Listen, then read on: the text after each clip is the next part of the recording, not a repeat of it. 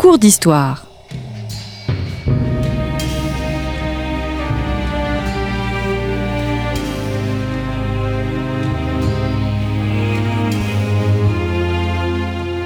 On retrouve Christophe Dickès. Chers auditeurs, bonjour et merci pour votre fidélité à Storia Voce. Vous le savez désormais, nos podcasts sont gratuits. Nous avons fait le choix de ne pas faire appel à la publicité. Alors si vous souhaitez nous soutenir, n'hésitez pas à faire un don à notre association en cliquant sur le petit lien indiqué dans la description de ce podcast. En faisant un don, eh bien, nous vous offrirons un abonnement à Histoire et civilisation. Merci d'avance. Monique Cotteret, bonjour. Bonjour. Merci d'être revenu euh, pour la troisième fois à notre micro. Vous êtes professeur émérite à l'Université de Paris-Nanterre et vous venez de publier L'Europe des Lumières 1680-1820, un livre coécrit avec euh, votre défunt mari Bernard Cotteret, euh, qui est décédé en 2020. Alors nous avons entamé une série de, cours d'histoire euh, consacrés aux Lumières. Un premier volet était consacré aux origines, un deuxième volet à la définition des Lumières, et je souhaiterais me porter un peu vers la fin, vers la fin du 18e et le début du 19e siècle. J'ai intitulé cette émission paradoxe et crépuscule des Lumières. Il y a un basculement à la fin du XVIIIe siècle. Les Lumières s'inscrivent de plus en plus nettement dans la politique. Nous sortons ici du champ pur des idées au profit d'une application dans ces lois? Progressivement, oui. Progressivement, oui. Il y a un certain nombre d'événements qui, évidemment, vont entraîner ce, basculement. Le premier étant la guerre d'Amérique. Euh, puisque là, on a tout de même cette expérience euh, troublante d'une monarchie, et qui veut rester euh, monarchique, qui s'allie à des républicains. évidemment, on s'allie contre l'Angleterre, mais le fait de s'allier à un pays qui va devenir une république, ça a tout de même, euh, au niveau de l'opinion, une grande influence. Hmm. C'est une façon de légitimer, euh, sans s'en rendre compte, en fait. Enfin, je pense que euh, Vergène et Louis XVI n'ont pas vu le danger, qui leur avait été signalé par Choiseul. Hein. Hmm. Choiseul trouvait que on pouvait se battre contre les Anglais, mais que faire une alliance avec des, des révoltés et des républicains, c'était dangereux pour une monarchie. Et évidemment, à partir de là, euh, le mot constitution.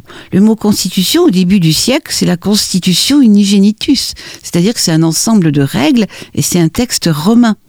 Euh, alors que constitution, progressivement, à la fin du, siècle, ça prend le sens euh, qui est le sens actuel hmm. d'organisation politique.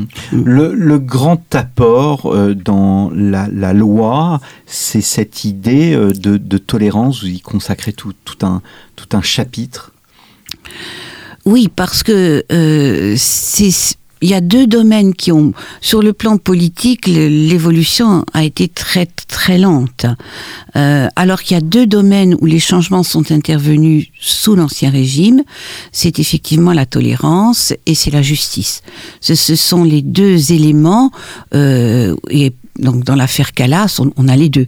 On a la tolérance d'un côté euh, dans la défense de Calas et la dénonciation euh, de, de, de, la justice euh, ordinaire, de sa violence et de, et de ses erreurs. Hmm. Et donc ce sont, ce, ce sont les deux points effectivement qui, ont, qui ont évolué dans les différentes puissances européennes sous l'apport des Lumières. Hein. Beccaria a une, une influence qui est une influence véritablement européenne jusqu'à Catherine II, qui est une lectrice de, de, de Beccaria, de Montesquieu, qui favorise les philosophes. Mais bon, j'ai repris l'expression de mirage russe parce que euh, c'est une apparence, mais dans la réalité, la politique de, de Catherine II n'est pas tellement éclairée. Il y a Joseph II aussi, il y a le joséphisme. Le joséphisme est tolérant, oui, le hmm. joséphisme est tolérant. Euh, tolérance à l'égard du, du, protestantisme, tolérance à l'égard des juifs, alors un peu moins prononcé, c'est plus difficile, c'est plus lent, mais tout de même, il y a, il y a un certain nombre de progrès. Il se méfie, enfin il n'apprécie pas, hein, il faut le dire, Voltaire, Joseph II n'apprécie pas Voltaire, et se méfie des encyclopédistes. Vous montrez véritablement cette nuance, cette complexité de ce que sont euh, ces, ces, lumières Chacun a finalement son, son propre euh, domaine, hein.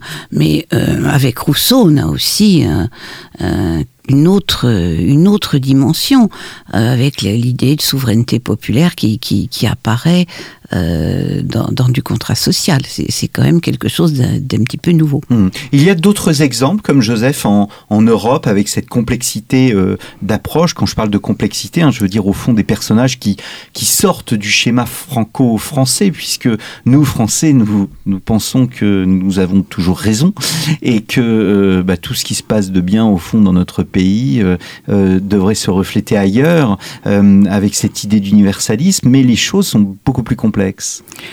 Oui, les, lumières françaises, euh, sans être une exception, parce que de toute façon, elles rayonnent un peu partout, donc euh, il ne faut pas non plus devenir trop modeste. Euh, mais mais elles, elles, ont un caractère antichrétien que n'ont pas les, lumières allemandes ou les lumières anglaises. Hum, hum. Alors je vais poser une question qui peut paraître bizarre, mais vous la posez vous-même. Hein. La Révolution française est-elle fille des Lumières? Et nous avons une réponse euh, chronologique et nuancée, parce que c'est vraiment un gros, gros problème. Euh, oui, nous avons pensé que la première partie de, de la Révolution, qui rationalise, qui centralise, et qui en même temps euh, donne euh, du pouvoir un petit peu aux différentes régions. On, on, on, sépare la France de façon géométrique, mais en même temps on décentralise, euh, on donne du pouvoir un peu à chaque à chaque élément du, du jeu politique. Euh, et puis c'est le moment des droits de l'homme, c'est le moment d'une monarchie qui soit une monarchie limitée.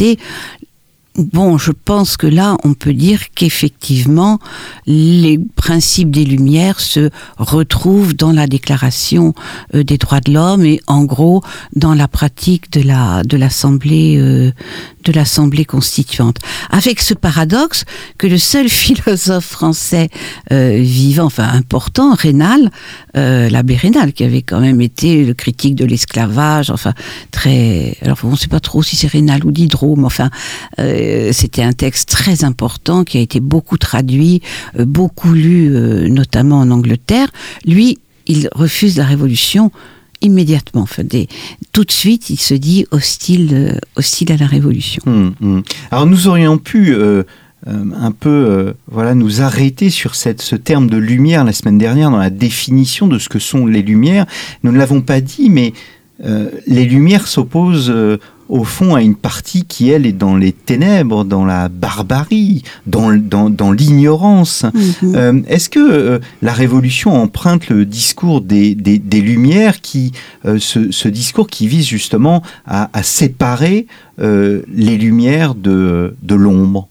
Avec un exclusivisme, cet exclusivisme que nous évoquions la semaine dernière. Oui, mais euh, bien avant, enfin, euh, c'est euh, Zarastro et la Reine de la Nuit.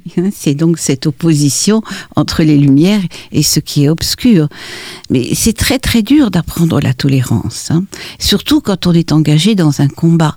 Et le, les, les, les, philosophes ont été engagés dans ce combat, prenait tout de même des risques. Hein. Euh, c'était pas une société euh, libérale du tout euh, que, que, l'ancien régime en France, par exemple. Et, donc, il est certain que quand on est engagé dans un combat, on n'est pas nécessairement toujours absolument respectueux de l'autre. Hum, hum. C'est une rupture avec le, le, le passé. On sait, hein, l'expression de tabula rasa veut bien dire ce qu'elle veut dire. Euh, c'est une rupture à, avec le, le, passé où, malgré tout, euh, cette révolution, euh, dans une perspective tocquevillienne, nous l'évoquions lors de la toute première émission, euh, voit euh, une forme de continuité. Je pense que euh, la continuité est importante et que finalement elle l'emporte. Mais il y a la guerre, il y a les nécessités de la guerre, et donc il y a une. Bon, on commence par décentraliser, Et puis, pour mener la guerre, on est obligé de centraliser à nouveau. On commence, euh, enfin, on commence pas. On établit un système judiciaire absolument euh, parfait, libéral, tout ce qu'on veut. Et puis, bon, euh, guerre civile, guerre étrangère, Hmm. politique d'exception, et on arrive à une répression plus importante. On est libéral, on est dans une dans, dans, dans la volonté de liberté, mais aussi de liberté au sens économique du terme. Et puis, bah, il y a ce que Saint-Just appelle la force des choses. Et donc, la force des choses fait qu'il est très difficile d'être libéral en 93-94 quand on a l'ensemble de l'Europe euh, en guerre contre la France. Hum, hum. sont euh, ces, paradoxes hein, euh, qui sont le thème de cette émission. Et un autre des paradoxes, précisément, vous venez de le dire, et qu'elle proclame en 1791 qu'elle ne fera ni guerre ni conquête. Et pourtant, c'est la phrase de François Furet, la guerre gouverne la révolution plus que la révolution ne gouverne Oui, la guerre. bien entendu, Mhm. bien entendu. Le- la force des choses dit très bien. On, on ne voulait pas, on ne pensait pas en arriver là. On ne, on ne pensait pas.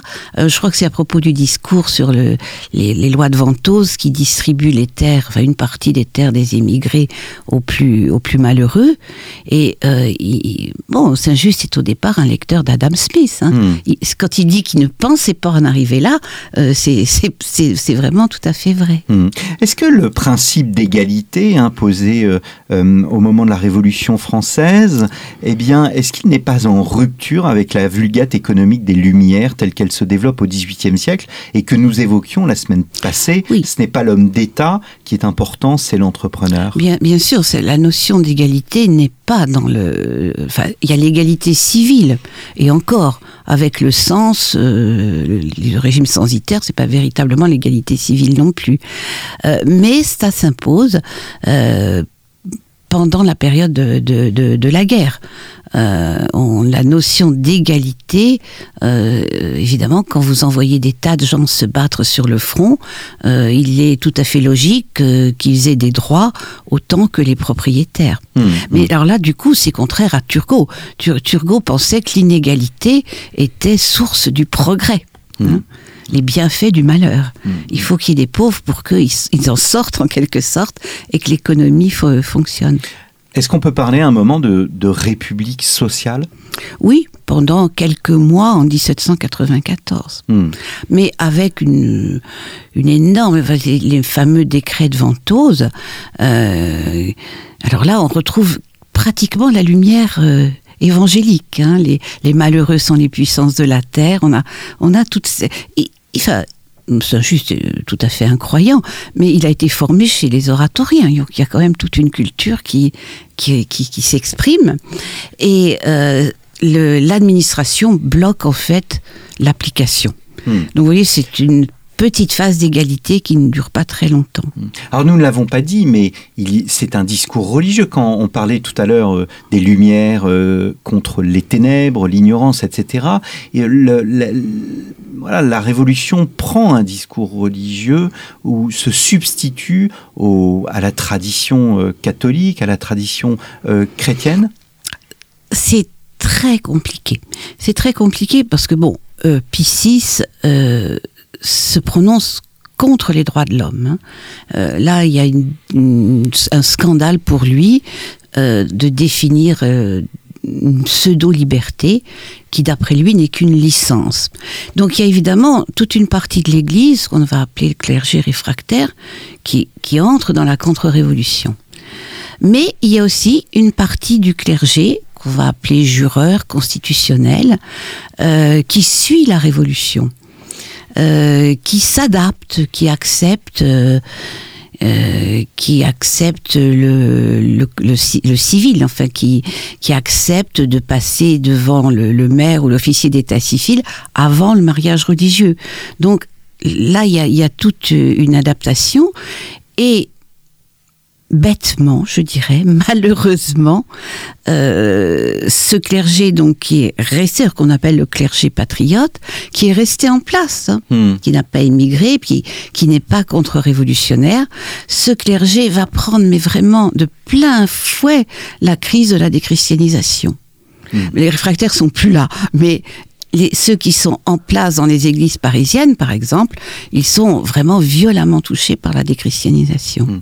Est-ce qu'on peut parler d'une éclipse des Lumières pendant la Terreur ou d'une logique propre qui est d'une logique pardon qui est propre aux, Lumières, comment au fond justifier la violence. Et euh, euh, je voudrais rebondir hein, sur l'idée, euh, sur ma, la question que j'ai posée à l'instant, à savoir cette idée qu'il y a un discours religieux propre aux Lumières. Vous citez longuement un passage sur la guillotine, Sainte Guillotine, protectrice des patriotes, priez pour nous, Sainte Guillotine, effroi des aristocrates, protégez-nous, machine aimable, ayez pitié de nous, machine admirable, ayez pitié de nous. On est véritablement dans une litanie on se substitue aux religieux. On a beaucoup de mal à se passer du religieux, surtout quand on a été formé euh, pendant toute une, une euh, formation, formation.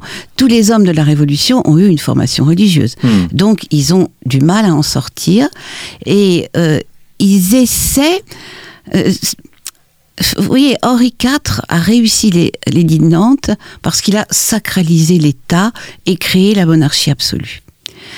Le problème des hommes de la Révolution, euh, c'est que il faudrait sacraliser euh, la liberté, sacraliser les Lumières, sacraliser la République, mais ils, ne veulent pas, puisqu'ils sont dans la raison, la logique euh, et, toutes les valeurs qui sont les valeurs des Lumières.